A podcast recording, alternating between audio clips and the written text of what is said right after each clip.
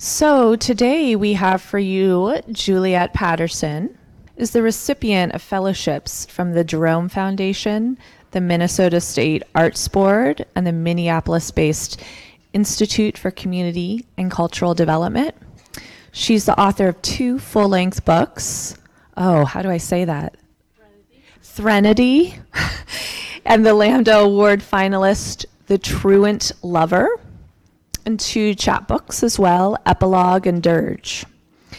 Today, Juliet will present Me, Myself, and I, the transformative power of reflection in nonfiction, in which we'll look briefly at four qualities of refle- reflection that might encourage artistic transformation in our writing. And we get to try some short exercises. Please join me in welcoming Juliet Patterson. Thank you. Can you all hear me? It's okay? All right, so we are going to start with a short writing exercise. So if you could take out a piece of paper and a pen, or blood if you prefer to write in blood. Um, I'd like you to think about a potent memory from your own life. And I want you to spend a few minutes writing about this memory, but you're going to start with someone speaking out loud. So that's either you or another character in this memory is going to say something and then write forward from that moment. Is that clear? So, a potent memory from your life, someone speaks out loud as your first line from the memory. So, someone says something involved in the memory, and then just write forward, just write the memory. Still not clear. Still not clear? Okay, so I'm going to give you about four minutes. All right, I'm going to stop you there. Below this bit of language that you've just created, we're going to try something else. On your handout um, um, that you should have in front of you, there's a set of questions here. So, what you're going to do now is look at this piece of writing and try to answer any one of these questions. Why was this event important? How did this event change me? Why did it happen? If I could go back in time, what would I do differently? So, for the purposes of um, uh, time, you might choose just one of those questions right now. We're going to spend about three minutes just trying to answer that question. So, they're on a handout here, Madeline? okay, is that clear?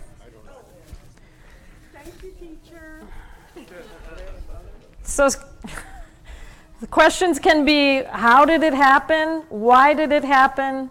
What lessons did I learn from this experience? Why is this experience important? Any one of those questions. Okay, so I'm going to stop you there.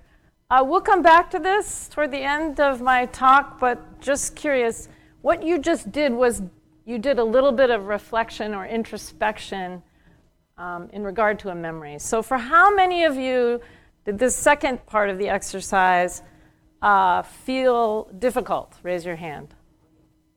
Only one person? Difficult. Was it difficult to reflect? The second part was you just reflected on the memory. The second bit of writing you just did. How, for how many of you was it difficult? Okay. Anyone care to shout out what makes it difficult? Painful? Shame.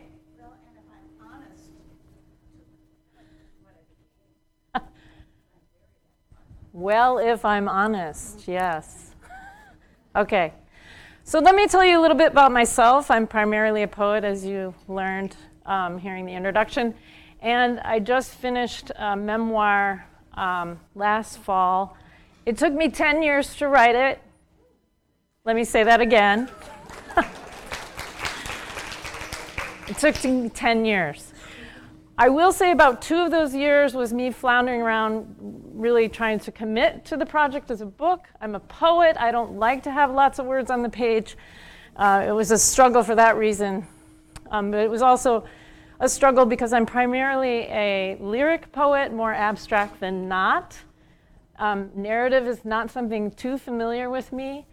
I'm an only child. I come from people who don't tell stories. So part of this is in my DNA. I don't really not a storyteller. I've had to learn how to become a storyteller. And so to be a storyteller as a writer just seemed insurmountable. So we could chop it off and say eight years rather than 10. I know that's hard to hear. I'm a slow writer, maybe that helps. But I think it's important to just remind yourself that long book projects do not happen overnight. They don't even happen in a year. they take a couple years, even for really skilled, fast writers. Memoir, in particular, has a uh, set of demands that are psychological and complicated, and depending on your own um, willingness to be honest with yourself, can slow you down even more, but don't let that discourage you. Um, so, part of the impetus of this talk is to kind of talk to you from the perspective of someone who struggled very much in writing a memoir. And I'm a seasoned writer, okay? That's important to remember. In particular, I struggled with this element of reflection. In fact, I spent many years resisting the idea of reflection. It's something I see in my own students. And so that's a lot of what I want to talk about today and hopefully give you some um, tips to kind of work around that resistance. Let's just talk about what reflection means, because we're word people. It's good to know the origins of words. Uh, 14th century word, it means reflection and references to surfaces that throw back light or heat. Um, a reflection, literally bending back. So I'm a poet, I think metaphorically so we're literally bending back to meet ourselves. That's what we're doing when we do reflection. Um, turn away, bend. Oops, that's not right. Um, we can also think about this in the le- uh, level of physics. Reflection is the phenomena in which energy is returned after impinging upon a surface. So we think about our own selves and our psyches that bit of reflection you just did was you bouncing back off a memory that actually comes from your life, right? Once our experience of real life encounters a different medium, our memories, for instance, or the writing process itself, real life experience is changed. So, first, we're going to talk about just like the element of uh, reflection or introspection, and then I'm going to talk to you about how you can transform it. Um, so, really, in writing memoir, the big trick about writing a memoir is you have to establish a double perspective. You have to allow your reader to participate in the experience as it was lived, right? So, the confusions, the apprehensions um, that you had as a child, let's say, while also conveying the sophisticated wisdom of one's current self. That's the reflective part. Um, the second perspective is what gives us, uh, the reader, the mature intelligence of the writer. And it's not an obligation, but it's an opportunity for you to establish contact with the reader. And in my experience in writing uh, an autobiographical narrative, which I'll say repeatedly was really, really excruciatingly painful, um, the heart of the matter is that it often something began to come to life when I could engage with um, this reflective process. A lot of my students who, when I ask them to try and reflect or hold this double perspective, they say, But I, I didn't know any of that back then. I can't say now that I understand uh, what happened to me as a child. They feel that they would be lying or giving themselves too much credit, or if their narrators were to assert more understanding on the page, than their protagonists actually possessed at the period of their lives. And as BK said yesterday, that's actually, um, it's counterintuitive, but it's actually more true that the more you can reveal about self, conflict, the problem, the stronger the writing can be. They also sometimes seem convinced that the suspense in a narrative is created by withholding insight, and again, that's generally not true. The more you can say at the front end of your story about insights, the better the reading will be. So, um, memoir, at the very least, uh, does two things it tells a story from the past, and it tries to make sense of the past, right? Storytelling is showing a part of the equation since it uh, requires you to use familiar tools dialogue, character, description. But reflection is trying to make sense of the past. It's something entirely different. And it, it's largely unique to memoir. Um, I'm going back and forth, sorry. so, um, I've said to some of my students in the last few days that in the early rough draft stages, uh, there's really one of the most pleasurable things for many of us, I think, is to just recount the memories, to just transcribe things as though it's like a wide awake dream. Um, and you're sort of accumulating verbal snapshots, right? And for many of us, we hope that that will be the book. uh, it very often is not. Um, what we need at that point is there's no overseeing narrative voice to provide the necessary connective glue or context.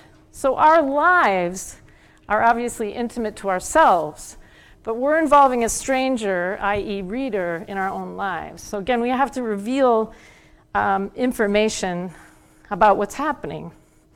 What I didn't know when I was writing my own memoir, but understand now, is um, that I, I had this resistance to reflection because I thought I would be clogging up the narrative, interfering with the action, um, dispelling surprise, right? But actually, uh, it, there, it was essential to what I was trying to do because the heart of the book was actually about me and my own questions.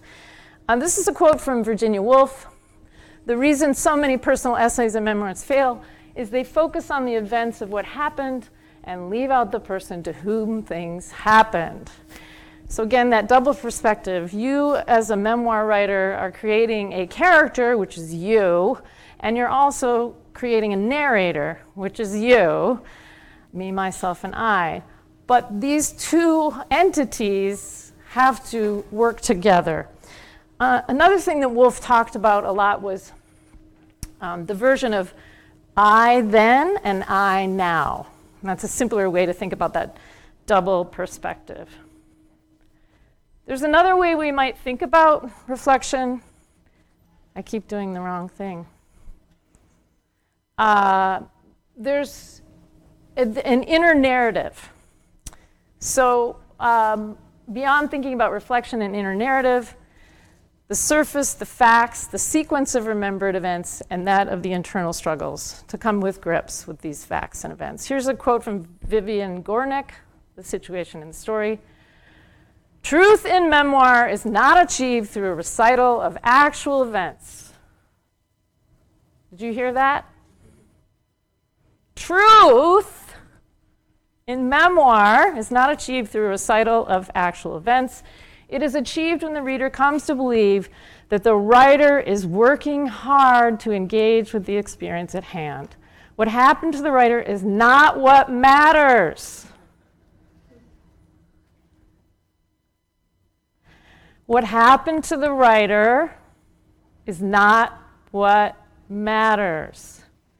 What matters is the large sense that the writer is able to make of what happened. So, the first step in any memoir is to, of course, record what happened, but a lot of that won't matter unless you're able to make sense of it.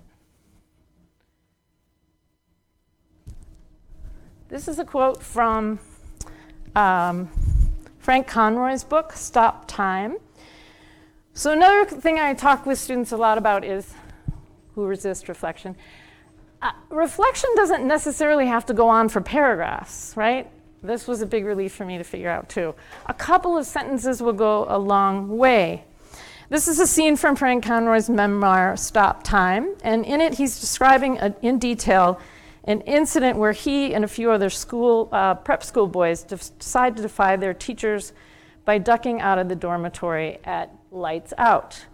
As the superiors chase after them, Conroy's young narrator says this Can there ever be anything so sweet for a child as victory over authority?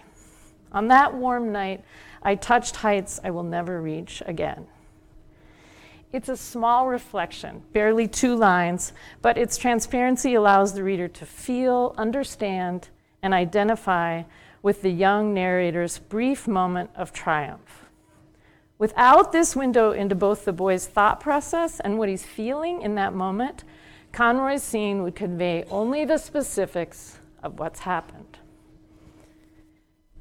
So now we're going to look at what Judith Kitchen, she's a great um, nonfiction writer, says about the inner narrative. And that's her term for this idea of reflection.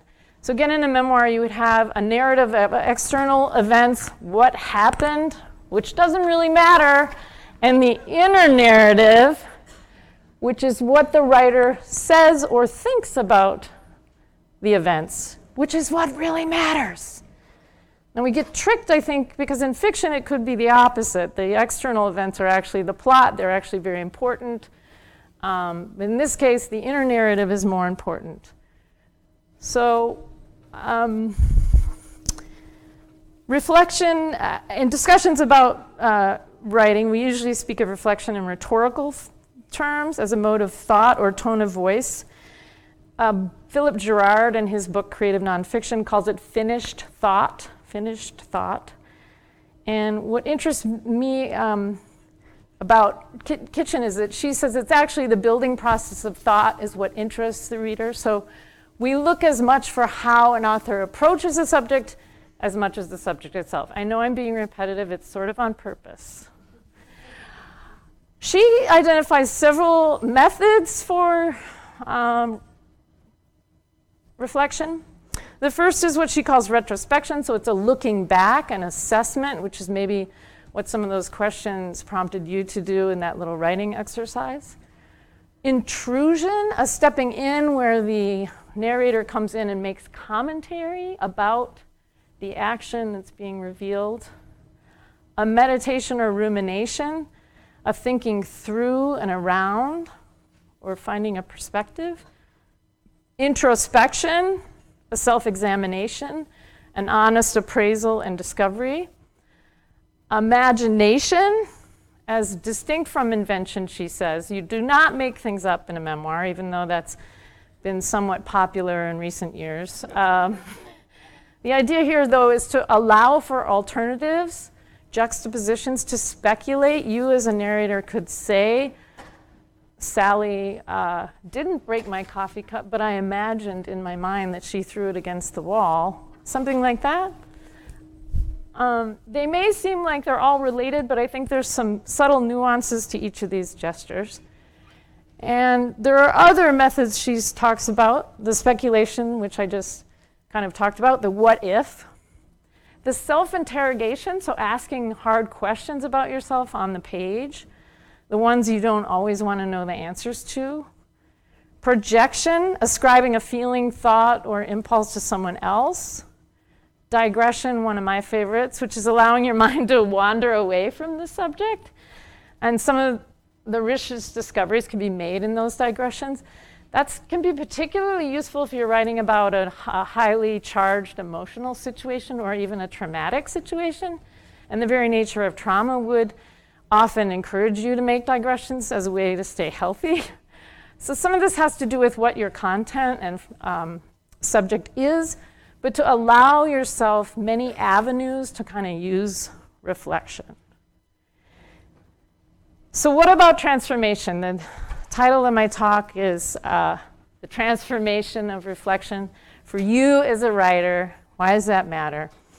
Um, so, I want to talk about how I just tried to basically explain the element of reflection, but I want to try and think about um, reflection in a more, in a different spirit. And I want to talk about four qualities of reflection and suggest ways to encourage transformations in your own writing. Um, so I already said writing a memoir isn't easy. I, I, do actually think, and I, will confess that I sort of used to have a chip on my shoulder about memoir. I thought it was sort of sopilistic and self indulgent. I'm memoir. I now know it's the most psychologically demanding genre um, of them all, but I think uh, uh, possibly the, the, genre that allows for the most um, literal transformation of self. Um, so let's think about this word reflection a little more metaphorically, okay? We're going to think about it outside of writerly craft terms. And let's think about it as a process of change. So I already talked about physics. So reflection in physics is the phenomena of energy impinging on a surface.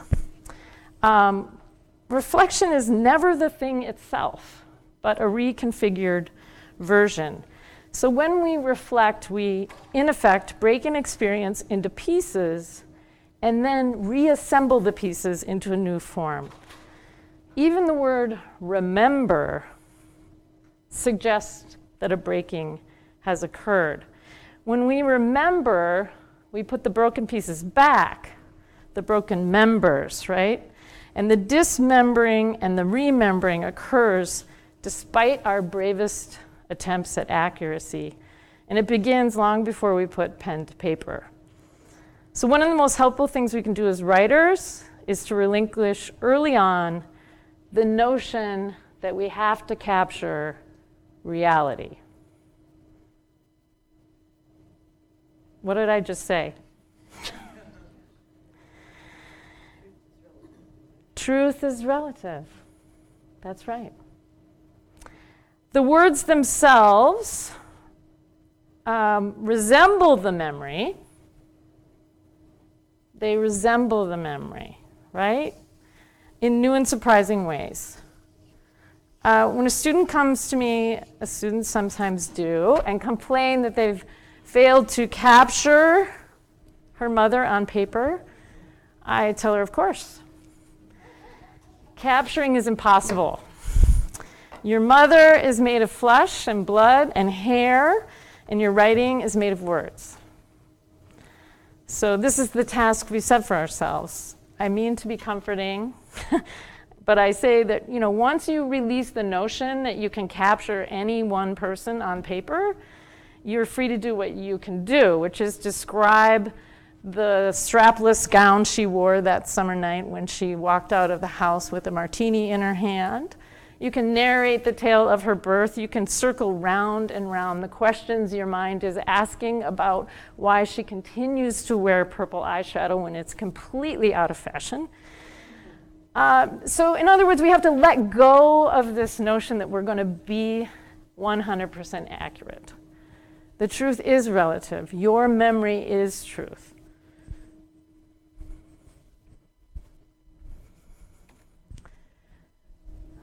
There's my reflection. Reflections um, require a reflective surface. We've already kind of talked about that. Some medium to bounce off to. This mountain won't have a reflection without this lake. And the surface affects the image that is formed. Do you follow that? The surface affects the image that is formed. So, as writers, our surfaces are words. That maybe seems really obvious, but you can partially begin to think about what kind of surface will you use? What kind of writer are you? Are you lyric, which means descriptive, um, evocative, emotional? Are you dramatic writer? Do you like to go for the jugular? Are you more narrative? Do you like to outline the story? And you can begin to like make a plan for what your surface is. And we will you'll try to depict reality as smoothly and as realistically as possible.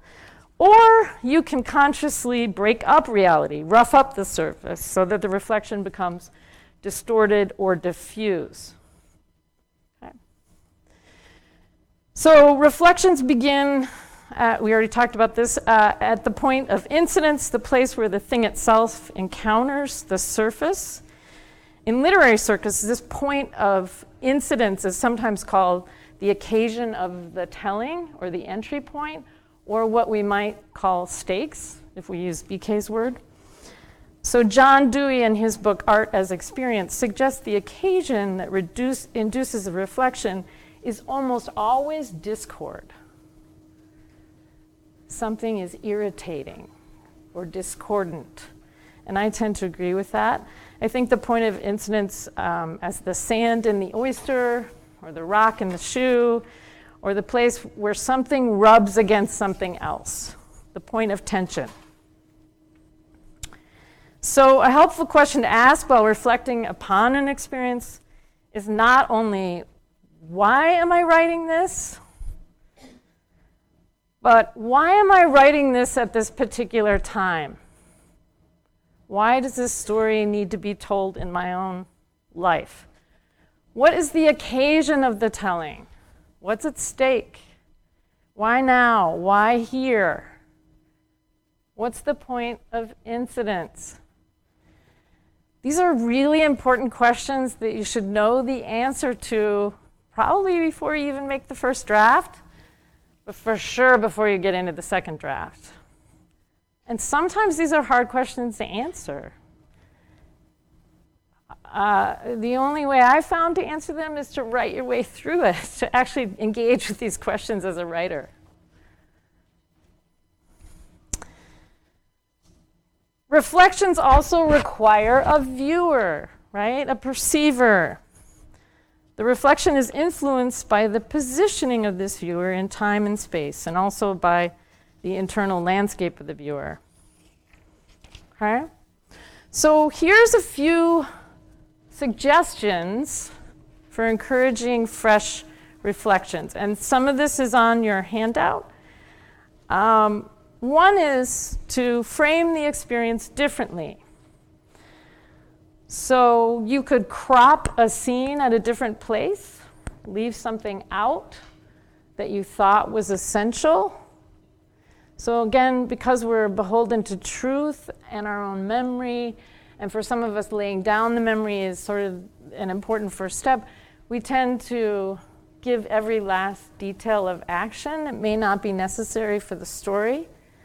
Cropping can cause a cinematic difference, a literal, like, visual picture changes when you crop it, right? So, similarly, framing your experience differently try a different lens. So, again, thinking cinematically, if all you've done is create close up scenes where you're describing um, in great detail, you could snap on a wide angle lens and pull back for the big view.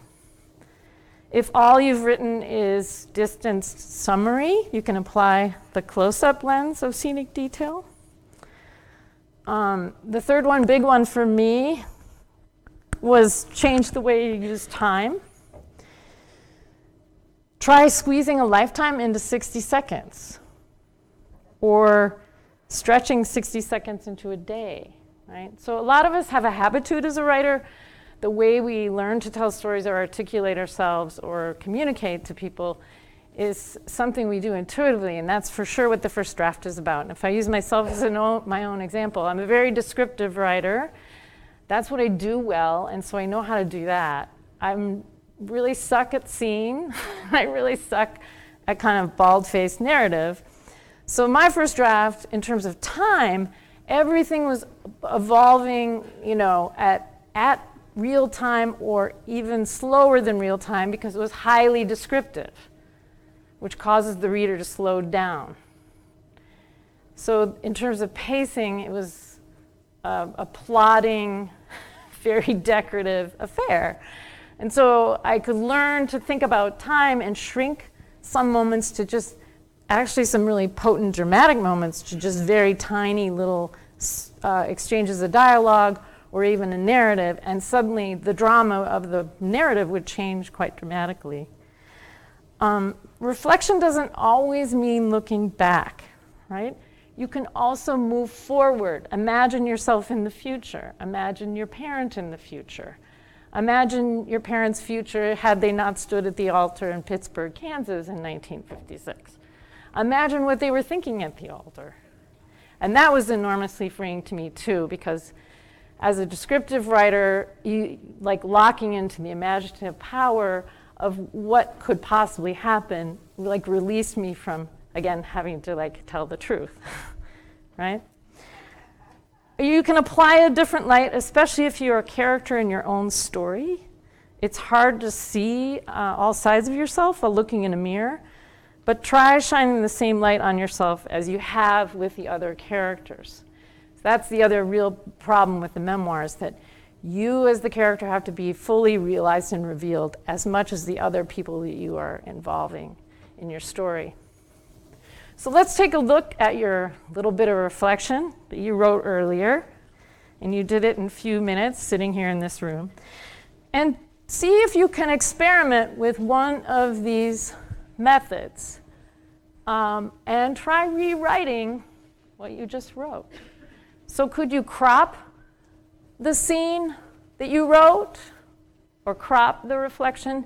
Could you try a different lens? Could you look at it through a different light? Could you change the way you use time?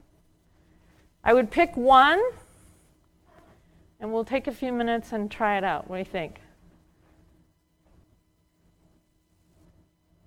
Okay, so why don't you take a minute and just briefly talk to a neighbor about anything that changed? What was it like to kind of revisit this reflection and sort of try something else out? What happened? Just take a couple minutes and have a neighbor conversation.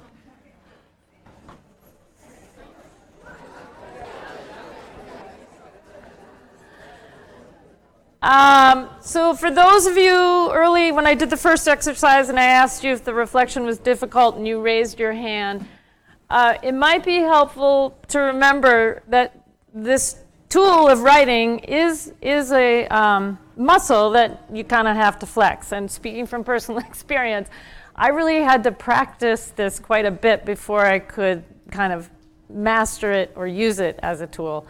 Um, so I hope that's helpful. I mean, I really had no idea how to do this at all. Uh, again, I come from a, a, family sort of atmosphere that I was not encouraged to talk about myself. I'm very skilled at avoiding uh, talking about myself. And then I'd spent years as a writer um, shrouding the self, so not really declaring anything in a straightforward manner. So to do this was really, really, really hard. Uh, but I do think, it, especially with memoir and nonfiction, as Patricia Hampl stresses, again, the events don't matter. What matters is the narrator's attempt to come to terms with something, and that's the real stakes of the book.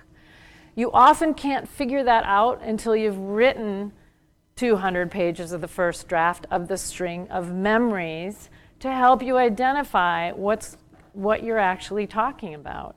Once you have an idea of what you're trying to grapple with, then the work becomes um, you unpacking through reflective detail the situation or the idea or the thought. It's something you can't explain or understand except through the writing. And it's a little bit of what BK talked about yesterday, which is if you're not suspending yourself or surprising yourself, the reader won't be surprised or suspended. And uh, that's partly what makes writing so demanding. Yes, we're, we're in it because we're trying to articulate something that's inarticulable, right? Ineffable. Um, so just wanted to leave you with that thought. The handout has both of these quick little exercises uh, that we did in more, more detail. Um, I say this often to my students that as a writer, it's been very helpful for me to just have a practice uh, aside from any writing project that I engage with as a way to increase my skill in a particular area. And so the way I got better at reflection was just to do it a lot in a journal. It had nothing to do with my memoir, though, of course, it would obviously start to leak into the memoir. That's sort of uh, organic. Yep. And so I'm about to conclude and then open for questions. But yes, go ahead. We can jump right into Q&A. I'm coming over to you. We're coming to bring you a mic. No worries. Hello. I'm paraphrasing Emerson, who said, um, and I'm asking, do you believe that what's true for you is true for all men and women? In other words, is, do you think it has to be universal, or do you think that's pushing it too far in memoir?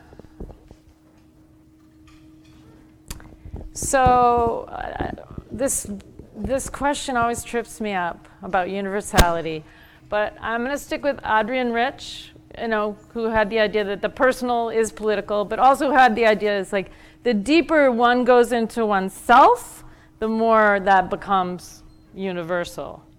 I don't know if that's what you're. I guess. Though I would also caution and guard against the impulse to achieve being universal. Again, that's trying to like capture your mother on the page. I don't think it's possible to have universal appeal. Can I offer a thought Please. about that? Because I think the question's tricky because I think the whole point of multiple truths is important, but that doesn't not equal universality. So something can be, no, true for me is not true for anyone else in the world, really, because our own truth is unique, but that doesn't mean it's not accessible to all variety of readers who bring their own truth to interacting with my writing, you know? So I think it can be multiple truths and universal, which, you know, means accessible to others. Something resonates, something's relatable, but it's not the same truth to every reader. Spoken Does by a true, skillful memoirist. And there is is, really I don't know if you all have seen this, there's this uh, essay going around right now that was on the Paris Review by CJ Hauser. Um, I'm going to forget the, the, the title of it, but she's talking about breaking off her engagement like a week before she was going to get married. Most people, I'm guessing, who read that have not broken off an engagement a week before they get married. But you know the what she comes to in that like the truth of her experience and her feelings has really struck a chord you know with women readers and with how they have felt in relationships even though you know she didn't have this universal experience she's articulating something that's really resonating with people and expressing a way you know, a way that they've felt in very different circumstances Um, okay, so this quote on the, the, the screen, the narrator's attempt to come to terms with something, and thinking about earlier, you said um, uh, it's about writers making sense. Um, so introspection versus retrospection, um, looking back upon something to make sense of it. How important is the, the creating a sense of narrative distance, where the me on the page is a character writing is the one doing the work here. I'm going to defer to Sarah again. Well, for, uh, for me, this is really connected to content and style. And so, what's the book about? So, again, if I use my own example, my book is a, largely a meditation on suicide, doesn't get much darker than that. So, distance was actually important because too much intimacy with the drama of the situation was kind of overkill right? Stylistically, it turns out as a prose writer, I do have naturally a little bit of distance in my own voice. So I think BK said this yesterday. The, the key to becoming a writer is understanding what you're good at and understanding where you're weak. And it changes from project to project. No one likes to hear that either. You, you just keep growing. To me, that's the joy of it. Uh, but then maximizing what you're good at so I'm pretty good at being a distant narrator. Not so distant that you're disengaged, that's the hope anyway. But did that answer your okay, yeah. The, introspection, retrospection is really interesting and I Sarah could probably say more since she's more seasoned than me. But you know, the reason I wanted to give this talk is to get, like, give you hope that, you know, we're all out here floundering. Uh, and sometimes projects choose you, and that was certainly the case for me here. If I had been able to write a book of poetry about this subject, I might have done it. It just didn't work out that way. Um, and so I, I learned like so much in the last decade as a writer, which is embarrassing to say in some ways. I've been writing for you know 35 years or something, but uh, the the trap of looking back, which is going on a lot in my book, it gets really repetitive, right? And so looking forward was really helpful. So just like being really playful with the idea of thinking out loud and knowing yourself as a thinker. So I'm a big uh, person, I like to ask a lot of questions. That's just who I am. I drive my friends crazy. Um, say more. Will you tell me more? Why did you think that? What were you feeling? I'm just like incessantly curious. So I maximized that too as, as a way. So, so unpacking who you are as a person and just kind of going for it on the page. Thank you. Um, my question is how do you ensure a reflection is meaningful and not just going off on a tangent? And what's wrong with tangents? uh, so, if you're like me and you resist it and it's uncomfortable, my tactic was to just carry it as far as I could go and then rely on outside readers to give me that judgment because I couldn't trust myself because I would always axe it. I would cut it out. And then they would say, Tell me more, tell me more. And even after I went through the manuscript and added infinite, I thought, amounts of reflection, people were saying, Tell me more about that. And that's the other thing to realize is like they're gonna, readers are gonna always want more, and you just have to be okay with, eh, but probably the same way you make a decision about any other piece of writing, you know, is this essential to carrying the story forward? Does this reveal something about the character? Does this move me, surprise me? Yeah.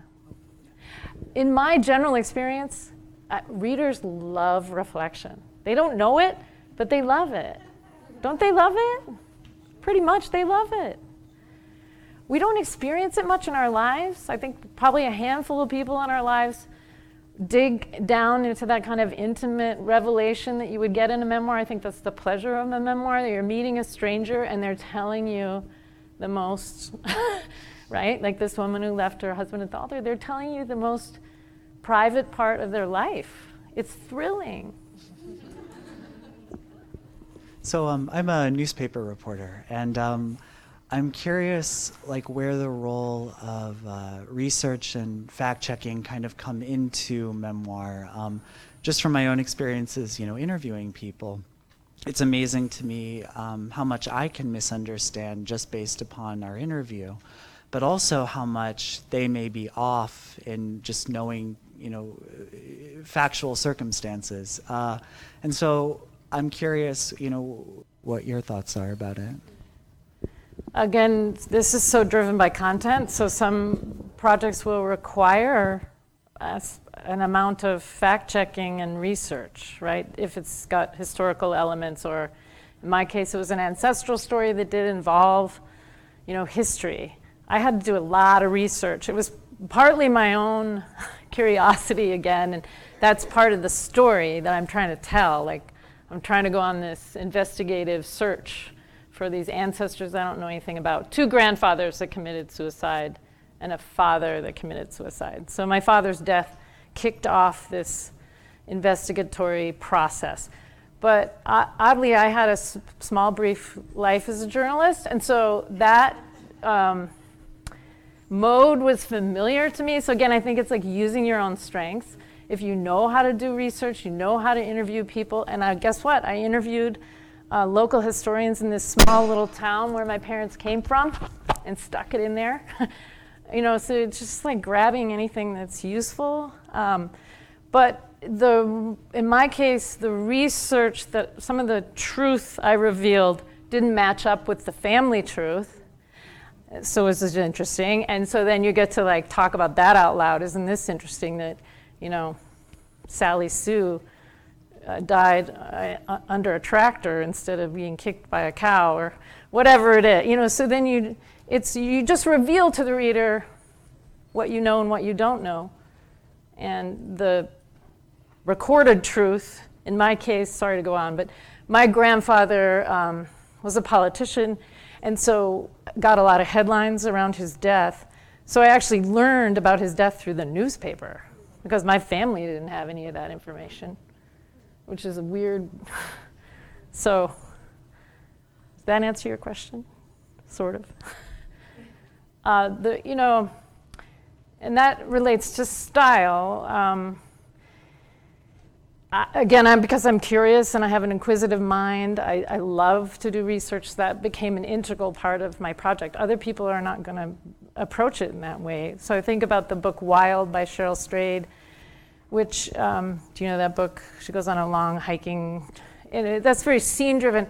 She could have, if it had been written by Juliet Patterson, uh, she would have gone into the history of those mountains and the trail and maybe in, seriously like infused some of that into the because that's just like how I am as a thinker.